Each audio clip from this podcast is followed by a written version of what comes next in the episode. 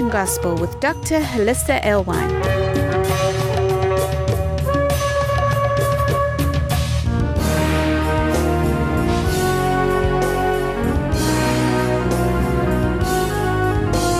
Join us around our Shabbat dining table as we explore the Torah portion.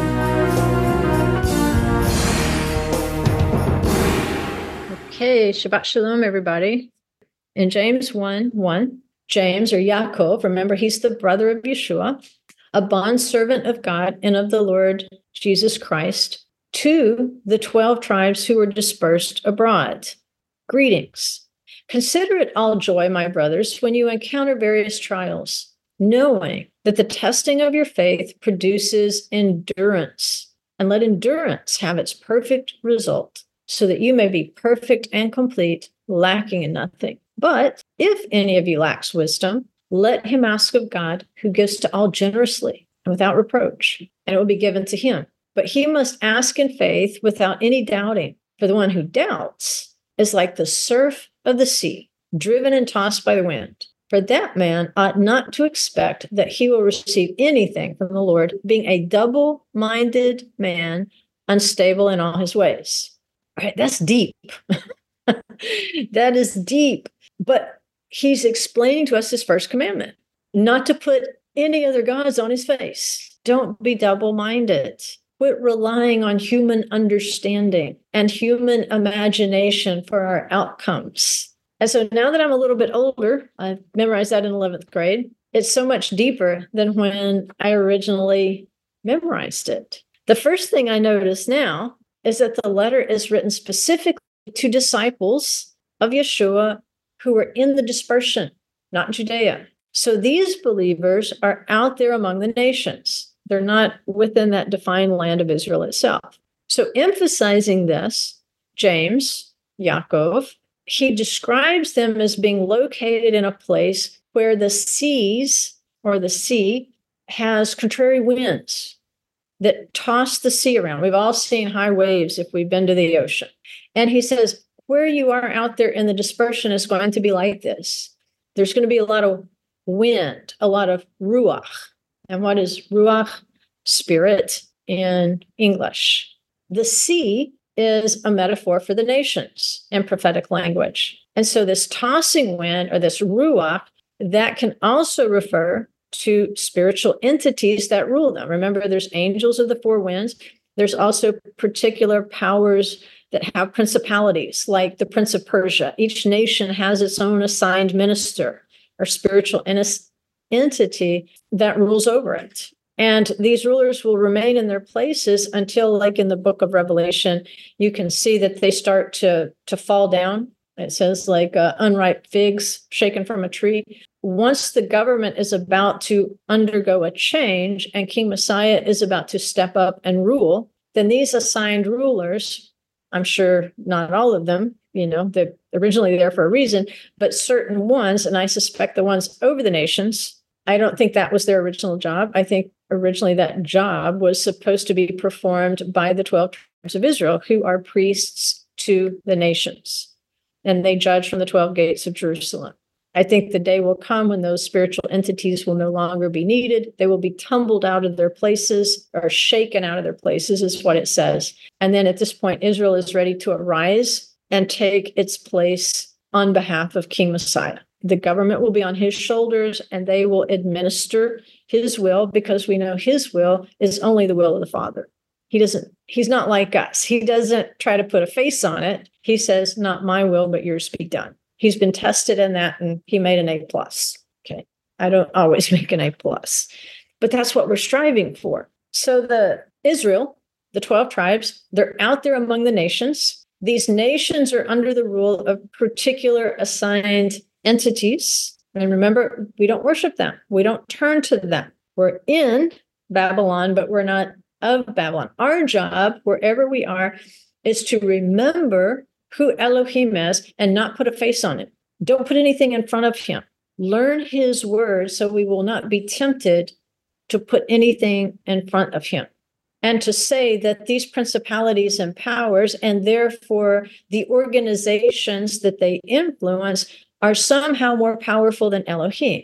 And over the last few years, I've seen even believers, when I hear them talk or when I hear them worry out loud, it's as though they believe that somehow the health healthcare system is more powerful than the one that created them, that a political party is more powerful than the Elohim who created them, that a military is more powerful, and so on.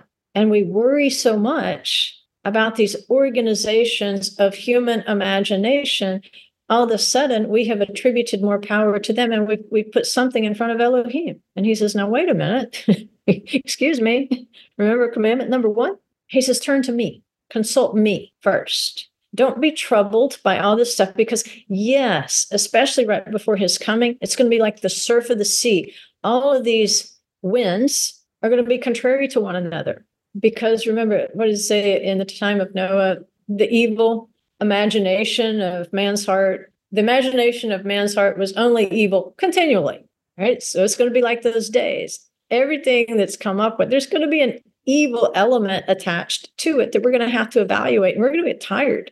Over and over, we're going to get so tired of trying to evaluate what's going on in the world so that we can remain faithful, not to them, but to the one who created us. And there's nothing in front of him. There's no face you can put on him. These things do not represent ultimate power. Name any organization on earth, they none of them represent ultimate power. They're just simply like waves in the sea. They come in and they go out. They come in and they go out. They rise and they fall. They destroy, you rebuild, just like a hurricane. But he says for us, he says, this is a trial for us. And the point in letting us have this trial is to make us perfect and complete. Remember in, in Song of Songs chapter four, we've been working with that text for a long time, where it talks about how Israel is without blemish. And we know this occurs at the resurrection, that she's made entirely perfect. And he says, the things that you're going through right now, that to you many times probably feel pointless. He says, something's happening. You're learning to trust him instead of the thing. You're learning to trust him instead of the person. Because what you have to realize, as he exposes each of these systems, anybody that we've over-relied upon, anything we thought we could control, he says, I'm going to expose it. I'm going to show you its weakness so that you will turn back to me. I mean, that's the point of the tribulation, isn't it? To expose every system of the beast. And if we have over-relied on any of those things, if we have over-relied on our own power and somehow tried to keep putting a face on Elohim and imposing our will on him, he says, I'm going to mess that up. uh, if it means wearing you out, yanking that mask off my face over and over and over until you accept me as your creator and the repository of perfect will for your life, I'll keep ripping it off until you get the message. He loves us enough to do that. And that's why we need endurance.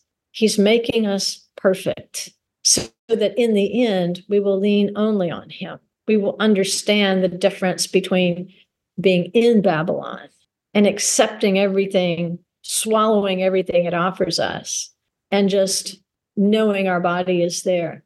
But we're not driven like the surf of the sea with all the winds that run through Babylon. Instead, we have a single mind. There is nothing in front of Elohim. He doesn't need any of our masks. We have one wind that we report to, and that is the Ruach HaKodesh, the Holy Spirit. Not all these other spirits. Those are not assigned to us. The Holy Spirit is assigned to us. So yes, we are in a place where the wind tosses, but we resort to Adonai. Because remember the seven spirits of Adonai? In Isaiah eleven two, Chokhmah, Bina, Itza, Gvura, Da'at, Yirat, Adonai. What is that? Wisdom, understanding, counsel, power, knowledge, reverence. The first one is wisdom, Hochma. And so even though there's seven spirits listed, they're one. Remember, the it, you get the seven branch menorah in Revelation, and as we find out these are the seven spirits of Adonai. And then we also find it's the seven assemblies, because the spirit of Adonai is in the seven assemblies. So the menorah is the seven spirits and the seven assemblies. Yes, Chokhmah, wisdom. He says, if you're lacking wisdom in this situation, ask about online. Don't go to the organizations. Don't start your research there. If you need wisdom, ask him, and he's going to give it to you. He says, you know, he gives it liberally, but you have to ask in faith. You have to believe that, you know what, if Adonai doesn't give me the answer I want, then I'll, you know, I'll go over here until I get the answer, or I'll go over to this organization. I'll participate in this. I'll keep looking at all these other places until I get the answer I want. He says, no, you, that's double-minded. That's putting a face on it. That's trying to impose our will on him. He says, no, you consult me, and then I will give to you. But you have to believe that. So those seven spirits, they're all just manifestations of the one Ruach HaKodesh. It's describing characteristics of the Holy Spirit. It was just one piece of beaten gold when it started. And it was beaten into, from that one central pillar, they beat out three branches over here and three over here. But it's one Holy Spirit. And so what James is doing, he's giving you an exhortation directly from the first commandment. There's only one Elohim. Believe it. Don't be double-minded. Because if we're out here in this wind-tossed sea of the nations, then we're vulnerable. There's a lot of people who have made these spiritual powers into their gods by believing that they had some power independent of Elohim's will, that they would somehow act contrary to what Elohim wanted for them and do what they wanted. And now that we have progressed so far that, okay, maybe we don't believe in little figurines anymore. What did we do? We created organizations, organizations, systems. And these things accomplish the same goals as those who were worshiping idols of their imagination from ancient times. There's none other, only Elohim. And James knew that out here in the nations, we would need this reminder, don't absorb the nation's reliance on their systems. Always go back to your creator, Elohim, because an idol, it's inaccurate. It's pathetic. It's self-serving. It's a figment of human imagination. And it's just masks we try to put in front of Elohim.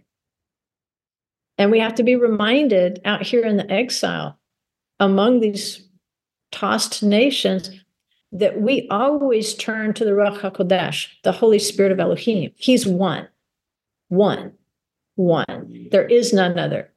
He meets all our needs in his time, not ours. In his quantity, not ours. And when we start trying to work the system apart from his perfect will in our lives, that's when we're being double-minded. And we'll be just like the Israelites. We'll fall into fear. We'll fall into uncertainty. And even though they stood right there next to the bridegroom and said, we will do and we will hear at Mount Sinai, there was still some double-mindedness. You have to wonder, did they, when they said we will do and we will hear, did they really believe they could? Could they really do the yeses and not do the nos? Could they even believe the first commandment? To believe that Elohim created all things and would provide all things, even to make them perfect at the resurrection. Was that so unbelievable that it would, they'd think they'd die? That they sent Moses to talk directly to Adonai and so he could relay the messages? But you know what? I can't judge them. That's just Monday morning quarterbacking because we get to read the end of the book. But don't we sometimes have trouble believing that he can make us perfect and complete without lacking anything? I doubt that a lot. I've seen me. I know me. And it's really hard for me to believe what he says, that he can resurrect me to life. If I will believe him and put nothing else in front of him, that he can make me perfect, that he can resurrect me without a blemish. You know, we don't have any control over being in exile. We don't have any control over Babylon, but we do have control over sin. He gave us the simple answer. Don't sin. Don't partake of her sins. So before we could even get to the Ten Commandments, we have to believe two. Shema Yisrael, Adonai Eloheinu, Adonai Echad. Hear, Israel, Yod-Heh-Vav-Heh is our Elohim. He's one. And so you shall love him with all your heart, your soul, your strength. And then love your neighbor as yourself. You notice how Yeshua gave him an order? There's nothing in front of him. Your neighbor is not in front of Elohim. Elohim, there's nothing in front of him. If we can accept that he is, and there is none other in front of him, then we're prepared to love our neighbor too. He created everything behind him, including our neighbor. Remember, Ein od milvado. There's nothing beside him. If we can accept that, if we can get the heart right, then we can accept the Ten Commandments without dying. And then after that, we can learn the rest of the commandments. And you know what? We can become disciples even out here in the seas of the nations. So understanding who he is is the key to coming out of Babylon, to not over-relying on human systems, to remind us every day to evaluate whether any of those systems we're involved in is influencing us or coercing us to sin. If we feel that's the case, we need to go back to the word, go back to the commandments, and they will provide an answer as to whether we are being double-minded. And then gradually, over time, we'll be like Peter. He will transform us. Peter had to go to his own cross. He had to stop living a double life and thinking with a double mind. He had to quit placing his mask on Elohim, because he's like, no, Yeshua, you can't die. Right after he acknowledges Yeshua, oh, you are the Messiah. You are the Son of the living God. And he's like, blessed are you, Shimon Bar Yonah. Flesh and blood is not revealed to this to you. The Spirit of God has revealed it to you. And then almost in the same breath, he's like, oh, no, you can't die, Yeshua. You can't do that. You can't go to a cross. He's like, get behind me, Satan. You're an adversary right now, because you know Yeshua didn't want to do that. He prayed he didn't have to do it. And then you've got Peter like, no, no. You know what? When we surround ourselves with people that agree with us, that, that we don't want to do that, that we don't want to do, we talk ourselves out of doing the thing we don't want to do when that's exactly what we need to do. And so Yeshua had to be pretty strong with him, like, uh-uh, behind me. And what was he saying? Don't put a mask on me. Don't get ahead of me. Don't, don't get in front of Elohim. Elohim's will. He's about to judge his only son, his only begotten son. He is about to judge him on the cross on our behalf.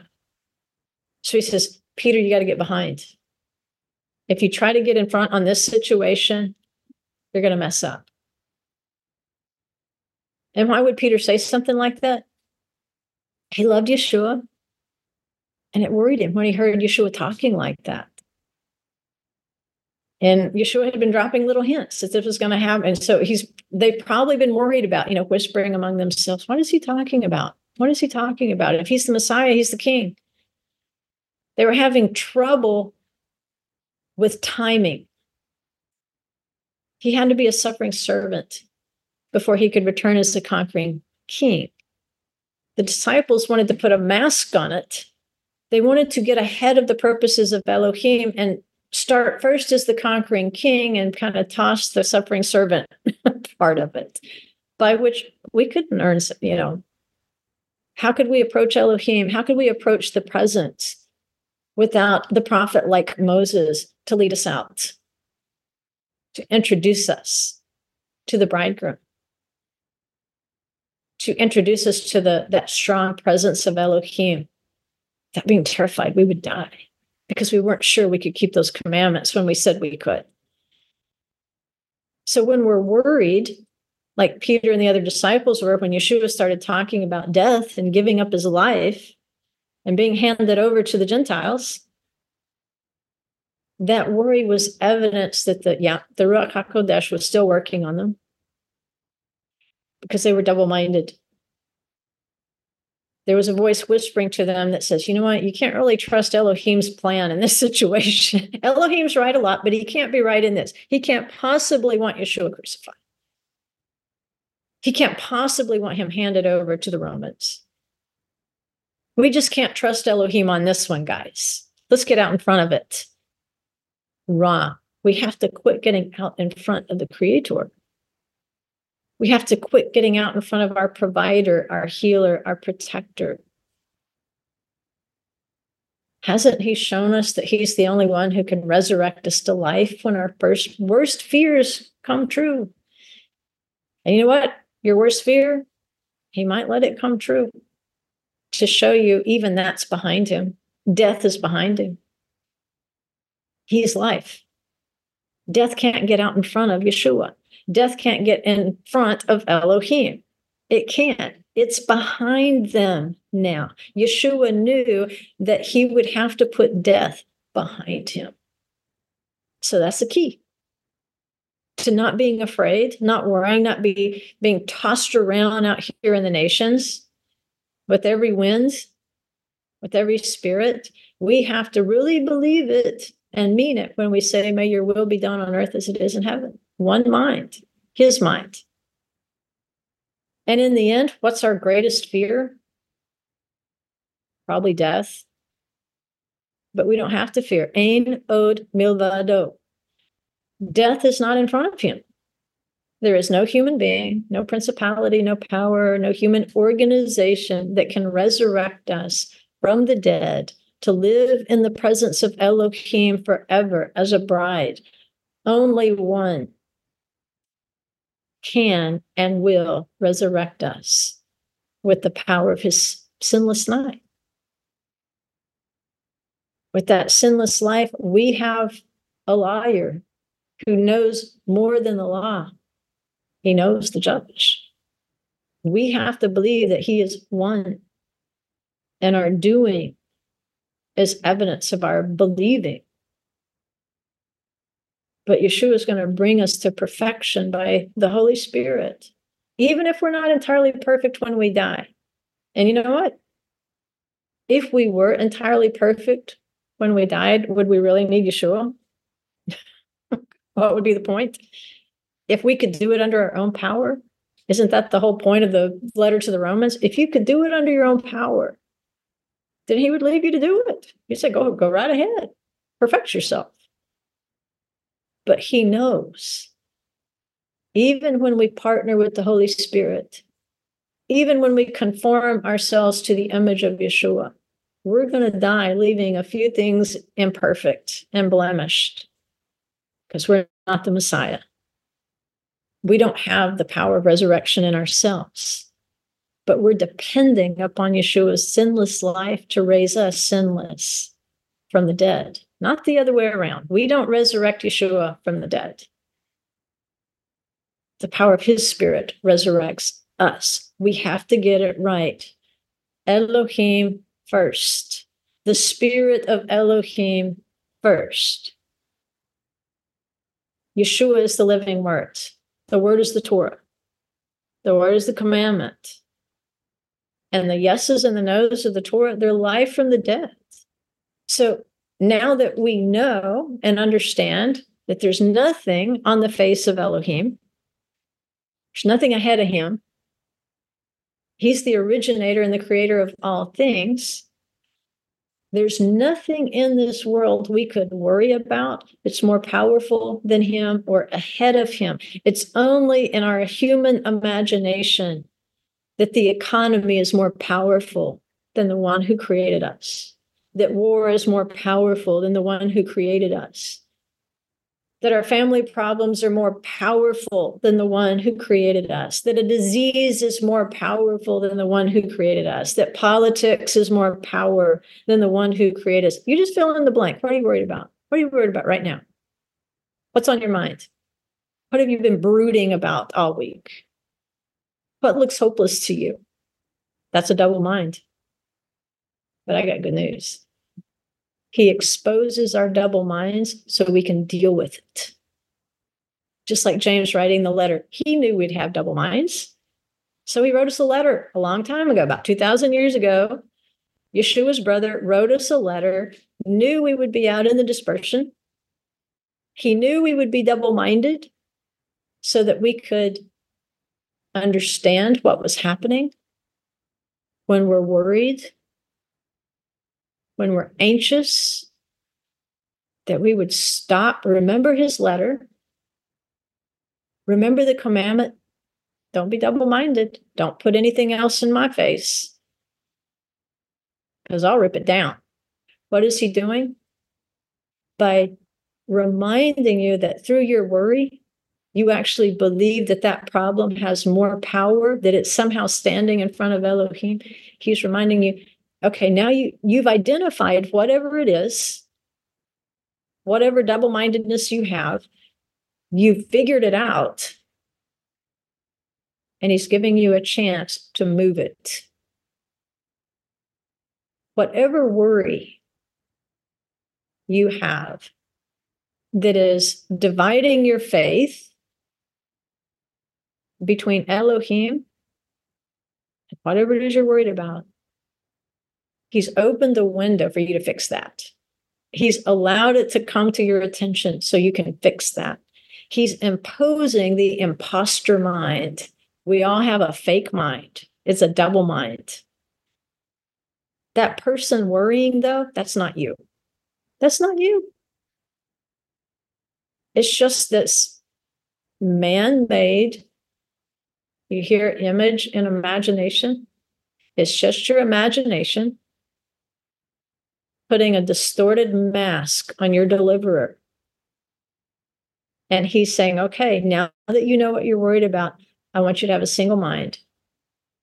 And I want you to keep reminding yourself, however often, through whatever trial, through whatever test, when you feel yourself drifting into a state of worry and double-mindedness, remind yourself, Ein od milvado. There is nothing other than him. And if you keep reminding yourself that through every trial, don't give up on yourself. You say, I keep worrying. I keep going back to the same things and worrying. I'm not telling you it's going to happen overnight. I'm telling you every time it happens, every time it happens, he's removing a blemish. He's giving you the opportunity to say, oh, man, I didn't see that pimple on the on my belief, right? Just think of it that way. You've had a breakout, right? You've had a breakout of worry. You've got some pimples there. And so he's saying, address that pimple. I'm showing you there's a, there's a little impurity here. And somehow in this situation, you've taken your worries and stuck it like a mask on my face. But I'm giving you the opportunity here. Take it off and understand, no matter who you're worried about, no matter where your children are, no matter where your grandchildren are, take the mask off my face and give them to me. No matter what appears to be harming your body right now, whether it's disease,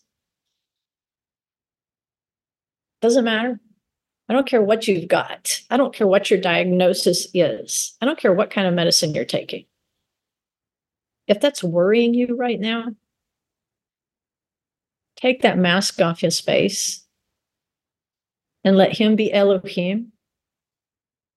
And just say, you know what, no matter what, the apostles couldn't heal themselves. They could heal other people, but they couldn't heal themselves. So that doesn't make me deficient if I can't muster enough faith to be healed. And I'm not going to dictate to Elohim the exact time and place he heals me. He might heal me five seconds from now, and he might heal me the moment I cross over. But I'm good, because I, I give that over to his will. I'm not dictating my healing to him. I'm asking, definitely asking. He wants us to ask. Your job situation. You see, like, these people are never going to change. Don't worry. Don't worry. Ask him for the path. Is it to remain where you are? Or is he allowing you to experience some discomfort so he will move on to the place where he would rather have you right now? Are you hanging on to something too long because you've decided this is where you're going to be? Are you having conversations with him about money? Do you believe on, on your menu, on the menu of your life, right now, do you need lots more money in your bank account? We could all probably use a lot more money in our bank accounts. But are you willing to turn that worry over to him and get it off his face and put it behind him? He owns everything. He created everything. It's all his.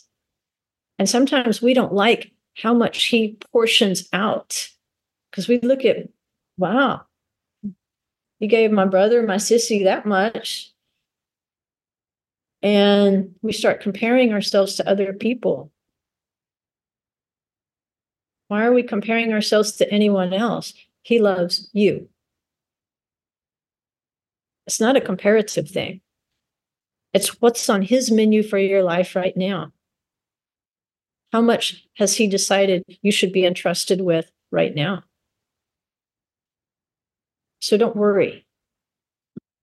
Does it mean you shouldn't do something? I mean, thou shalt not tempt the Lord thy God, right? You, you can't sit at the house and wait for money to fall out of heaven. That's not what I'm saying. Get up and go to work. If you don't work, you don't eat, is what the Bible says, right? Do something, whatever's within your ability. But maybe he's trying to get you refocused off the things you think you need onto the things he thinks you need. I don't know what's going on in your life. You and the Holy Spirit know.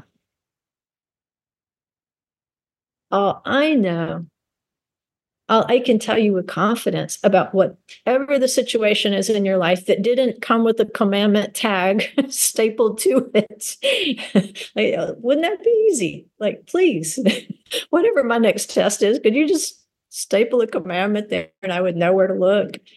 It's not that easy. But that keeps us seeking him.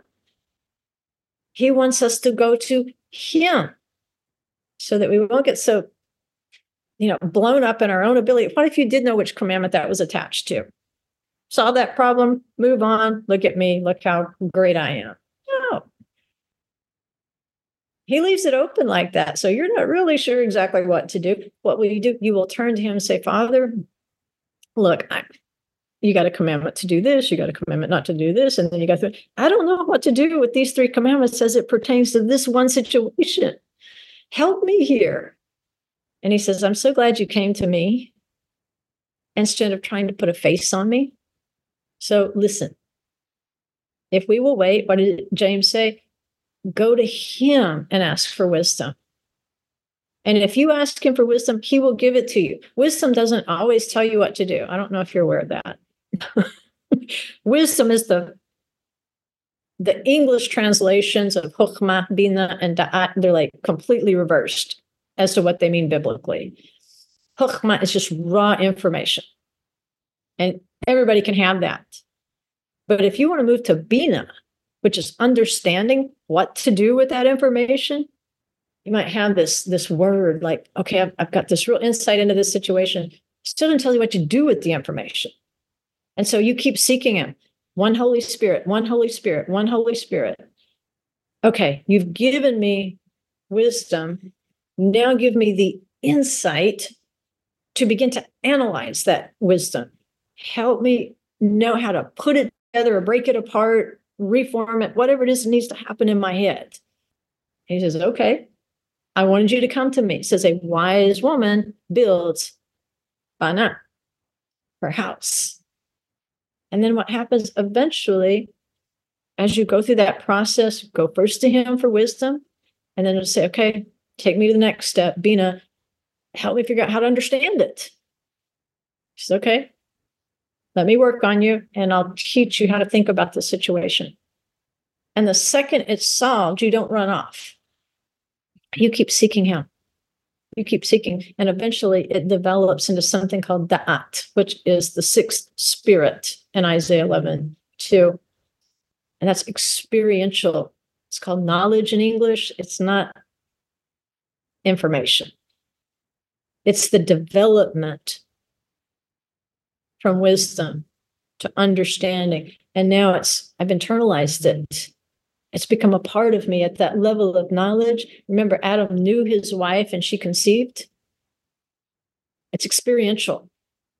And the more you walk with him, the more he's moving you to that place from just, okay, revealing the situation to you, letting you see some things that maybe you didn't see before, and then giving you understanding, knowing what to do with the information, and then continuing to trust him and follow after him, being a disciple. Don't just run off the second you get an answer or get relief.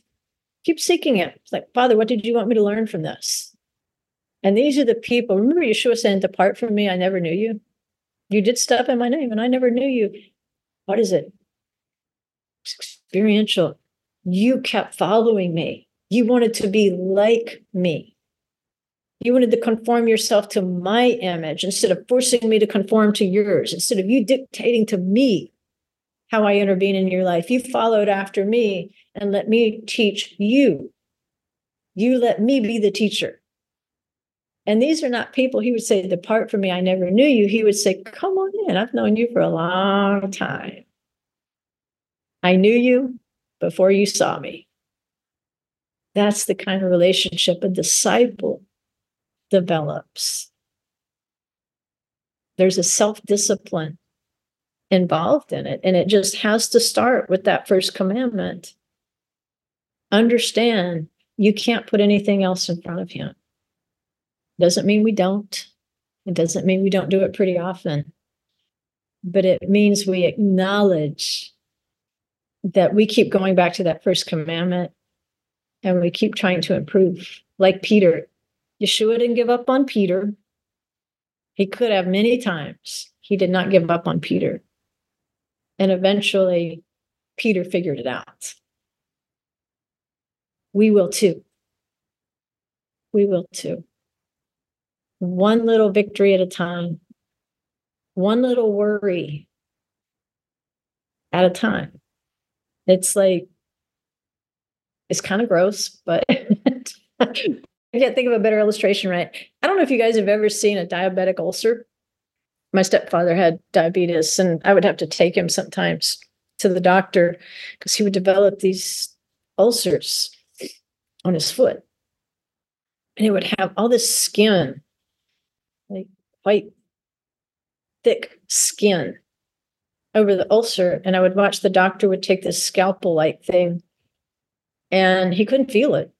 He would just start scraping that skin away with his scalpel. And I'm sitting there watching, thinking, that doesn't hurt. That doesn't hurt. That doesn't hurt. No, no, no, no. Paring away, paring away. And then eventually he would get down and you would find where that ulcer was, but you would begin to see the pink skin. You would begin to see where blood was flowing in the flesh. And he'd get far enough down there, and then he would start to feel it. I'm like, that didn't hurt. Like, I feel it.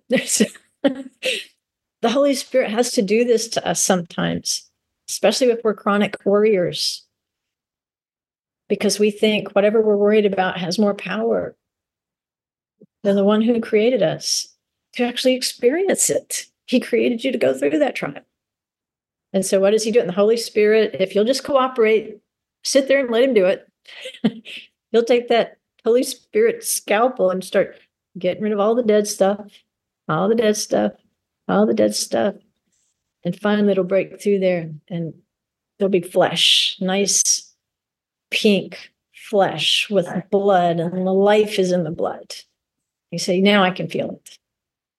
Now I can feel it. Somehow I let callous skin get between me and believing that there's nothing other than Elohim. But if I'm willing to let him take that scalpel to me and get down to the flesh so that I can heal in that respect, that's what, you know, I, I hope it's nothing more serious than a pimple.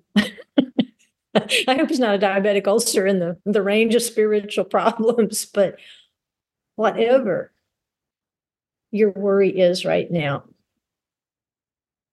I'm just, you know, I'm praying right now. My eyes are open, but I'm praying for you right now that whatever is in your heart, whatever's been on your heart, whatever has been heavy in your heart, and I'll tell you right now, something's been very heavy in my heart since October seventh. especially. But I've seen a miracle this week that I worried about in the past and wondered if it could ever be fixed. I've seen a miracle, but I had to give it to him and kind of give up on myself, which is kind of what he's wanting us to do sometimes. Just give up on yourself because that mask doesn't fit me. It's just you and the way you think it should be fixed. But whatever that, that worry is that makes you doubt a good outcome, I'm praying that, that in this coming week, still Shabbat here, but in this coming week, that whatever it takes, you know, from a squish to a scalpel, I'm hoping it's nothing more than a little pinch, but he could just give you a little Ruach HaKodesh pinch and remind you, he's still before everything else, everything in your life, whatever you're worried about. Just consciously make a choice, give it to him. And you say, but I gave it to him and I, I still worried about it. I don't care how you feel. You've probably trained your feelings to worry about it. It's going to take him a while to untrain them, to be worried about it. But you just, it starts with the choice. You decide that that relationship failure is not more powerful than Elohim. You decide that your bank account balance is not more powerful than the wealth of Elohim. You decide that your prodigals are not more powerful than the power of the one who can recover that prodigal. You just, whatever it is, you just make up your mind. There's nothing ahead of him. And you're not going to put a mask on him. You're not going to tell him he must fix this in a particular way, that you will trust him to address it in his way. And I think he'll answer you. He may not answer you in the moment, but I think just like with this week, problem that's been decades in the making. But I think he can comfort you and tell you there will be a day coming when what you thought couldn't happen or what you thought was inevitable, there's nothing inevitable from his perspective. He can intervene at a time we don't even suspect. On his timetable, on his menu. And when we trust him, it's not giving up. Okay? That's not the same. It's not giving up. It's giving it over. And only in that sense is it giving up. You're not giving up on the situation. You're giving over the situation to him. You say, Father, this is what I've done so far. This is all I got right here. This is everything. These are the good things I've invested in this situation. This is the worry that I've invested in this situation. These are all my ideas and imaginations in this situation. Here's the whole box. Bonnie Manning sent me a quote, something very similar that one time. Here's everything I got, the good, the bad, the ugly. It's all in this box. And so I'm handing it to you. It's for you to deal with. I trust you. I trust you. I believe you. I have faith in you. Take the whole box. Because I know when it comes back at the proper time, it's going to be perfect. The box didn't look so perfect with Yeshua hanging on a cross, but it looked pretty perfect a few days later. And imagine when Yeshua returns, when he resurrects us from the dead, how many perfect boxes are going to be opened up and how we can see with his mind instead of trying to impose our mind impose our minds on him. So I don't know what happened today, guys. I don't usually, I'm not usually this passionate. I don't know what's going on. Maybe I do. Maybe I do. Um, but thanks for joining me. This is the part where I wish we were Zooming together so I could see your faces in the video. Um, but I, I don't know. For some reason, I feel like right now you're very, very close, that you're sitting at this table with me here in the kitchen slash dining room slash living room at the Bluebird House. Um,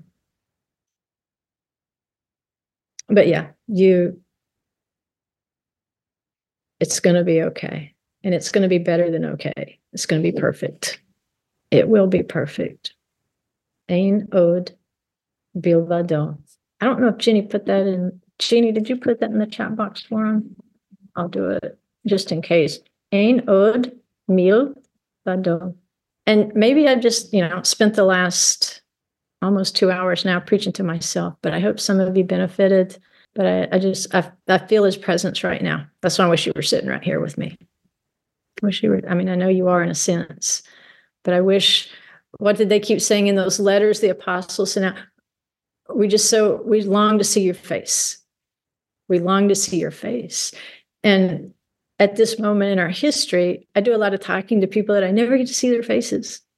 But on that day, on that resurrection day, I know we'll see one another face to face. And I'm sorry, I, I've just, I got to see Yeshua first if I possibly can. And then I'll come see you, you know. I'll, I'll meet you at the Yaffa Gate, okay? Let's just agree to meet at the Yaffa Gate at Sukkot if we don't run into each other before then. But there's going to be a lot of people we want to meet, I know. But I'd just love for you to walk up to me, introduce yourself, and say, hey, I was on that live stream, you know, on January twentieth, twenty twenty-four. And I got it. I got what you were saying. And um, I'm looking forward. I, I, I will not have seen you before you were perfect, but I will see you when we are all perfect.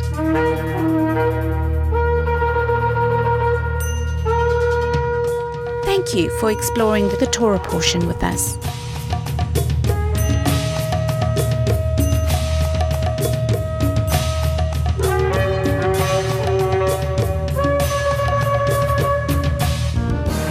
Information on this ministry, go to the creation gospel dot com. You can find links there for our newsletter, books, workbooks, Facebook, and our YouTube channel.